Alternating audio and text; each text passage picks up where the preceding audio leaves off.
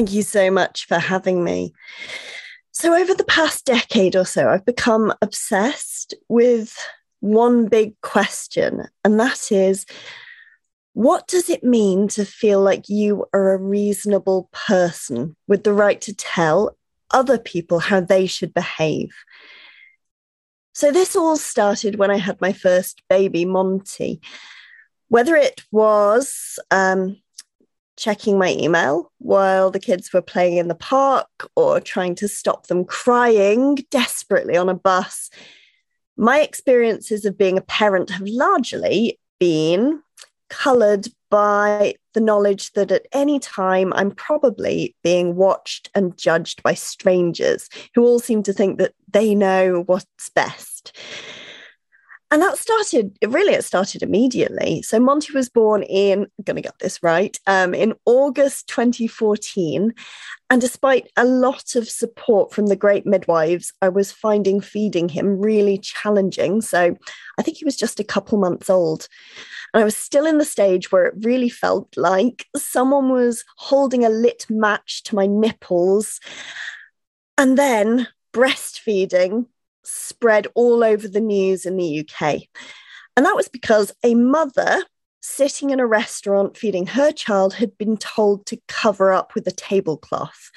But that only really went viral when Nigel Farage, who was then the leader of UKIP, waded into the debate. And he said, on a radio interview, he said, It's not too hard, surely, to breastfeed discreetly. And then the internet erupted. So, on the one side, the arguments went, it's the legal right of feeding parents not to be made to feel uncomfortable when they're giving their children the necessary nourishment for them to stay alive. But on the other, the opposite side of the argument said that it's, well, it's my fellow citizens' right to expect that people like me who are feeding our child, children in public should take reasonable measures not to inflict our breasts onto others and make them feel uncomfortable. It's just about manners, consideration, common sense. And watching that online backlash unfold, what I realized is that everyone had a really different idea about what it means to be reasonably discreet. Does it mean facing the wall? Does it mean slinking away to the loo? Does it mean getting out only one boob at a time rather than whopping out both simultaneously? And how can anyone confidently really advise on what a reasonable level of discretion actually looks like if they don't have any understanding of my personal circumstances or how hard and how painful it was, how it needed me to sit totally still for an hour sometimes so that things didn't slip and cause agony? And in many cases, without the commenter perhaps having even that experience of owning a pair of breasts. And yet, just be reasonable, people kept saying. Why is that so hard? And then I began noticing that word reasonable everywhere. And what I realized is that what seems reasonable to one person is to another person totally rude.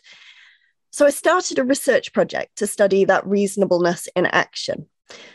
My specialism is theatre audiences. So, whether it's watching a Brecht play or um, watching a political phenomenon like the Brexit referendum, I am endlessly fascinated by how we can watch the same event unfolding but come to such completely different understandings about what it means. And around that same time, as part of my day job, I've been getting really interested in the post millennial rise of a specific term that term was theatre etiquette. So, what I noticed was around the world, all these opinion pieces and articles, they kept popping up using that term.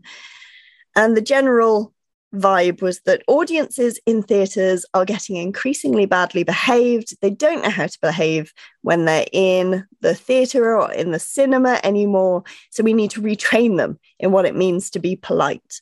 So, for example, on Broadway, there was a famous case where a drunk person climbed up on stage and plugged their phone into a fake socket on the set in the West End in London. Someone else apparently used the interval to run out and grab a KFC bargain bucket. But also, just an absolute swarm of complaints about people using phones and drinking and chatting and singing along, things like that. So I did a deep dive into those ideas of manners and consideration and common sense using theatre etiquette as, a, case study. And I found that none of this is actually as simple as it seems because manners, historically, I found have often been used, well, they're used to make shared social life better and cleaner and safer for everyone. Manners are often a really good thing, of course. But sometimes they've also been wielded as a weapon used to disempower and, dis- uh, and divide us. So, for example, rules like um, like wash your hands before eating foods. I mean, that's I think most people can agree that that's a self-evidently good thing. But think about other rules, rules like which set of cutlery should I use first at a posh dinner? That's all about figuring out who belongs at the table and who doesn't. So that was my first foray, really, into understanding how common sense can be uncommon in ways that we don't necessarily understand. And it's the same in theatre, I found. So, rules like don't use a mobile because it's disrespectful or distracting to performers, or wait until the interval before you go to the loo, those things often seem like common sense. It's just about consideration for other people's people. But we also need to consider that others might have other needs. Like, for example, the woman quite recently who got really upset because she needed to glance discreetly at her phone. She was using it as a disability aid and she was publicly shamed. Or uh, inability to know whether the people um, ambling past us down the aisle has had too many pints or might have a condition that makes them need the loo more often, for example. So I wrote a big academic analysis of these theatre etiquette debates. And I thought I was done. I thought I'd said everything I needed to say. But then COVID hit, and I realized that I had so much more that I wanted to investigate here because what I found was that those reasonable judgments were extending into every aspect of social life. So, questions like should we wear masks? And if so, in what situations? Those are still rumbling on today. Or is it okay to apply makeup on, on public transport, or is that a rude thing to do? Should kids be banned from restaurants? And if so, which ones? And those little arguments, I think, expose much deeper, bigger fractures, like our views on whether or not we should have a monarchy and how they should act, or on or an act of public protest or or neighborhood behavior policing on apps like Nextdoor, for example. And so I wrote a whole new book, which was on being unreasonable, which Stephanie's kindly popped in the chat. And this traces the emergence of a philosophical concept called the reasonable man standard, which from about the 1800s onwards, that became embedded in every aspect of the international legal system. It was used to judge everything from reasonable accommodations in disability law to reasonable use of force in cases of police brutality to reasonable conduct in complaints about sexual harassment. And that reasonable man standard, which evolved into the reasonable person test, that has also become embedded, I think, in every aspect of social life itself. That's what I track in the book.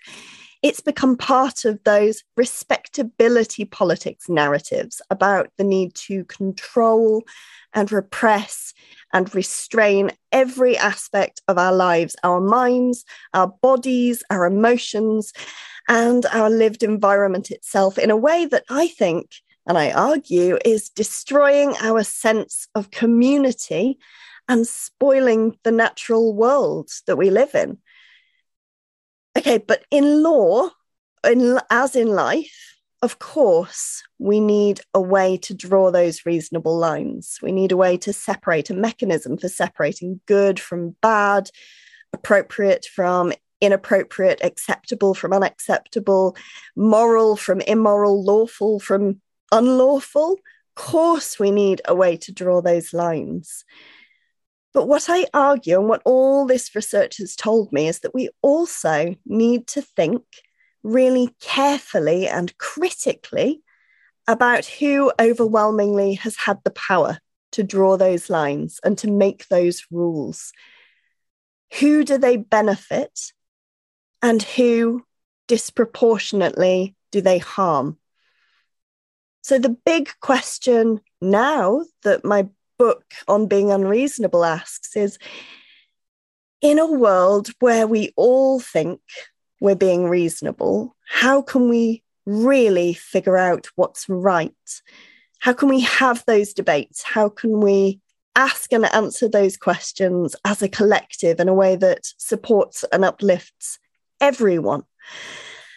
And also, in cases of great injustice, whether it's the climate crisis or racial discrimination or violence against women, in cases where being reasonable and calm and engaging in endless civil debate hasn't fixed things, then maybe in those cases, maybe we need to give ourselves and others permission to be unreasonable where necessary to make the world a better place, even if that means breaking the rules.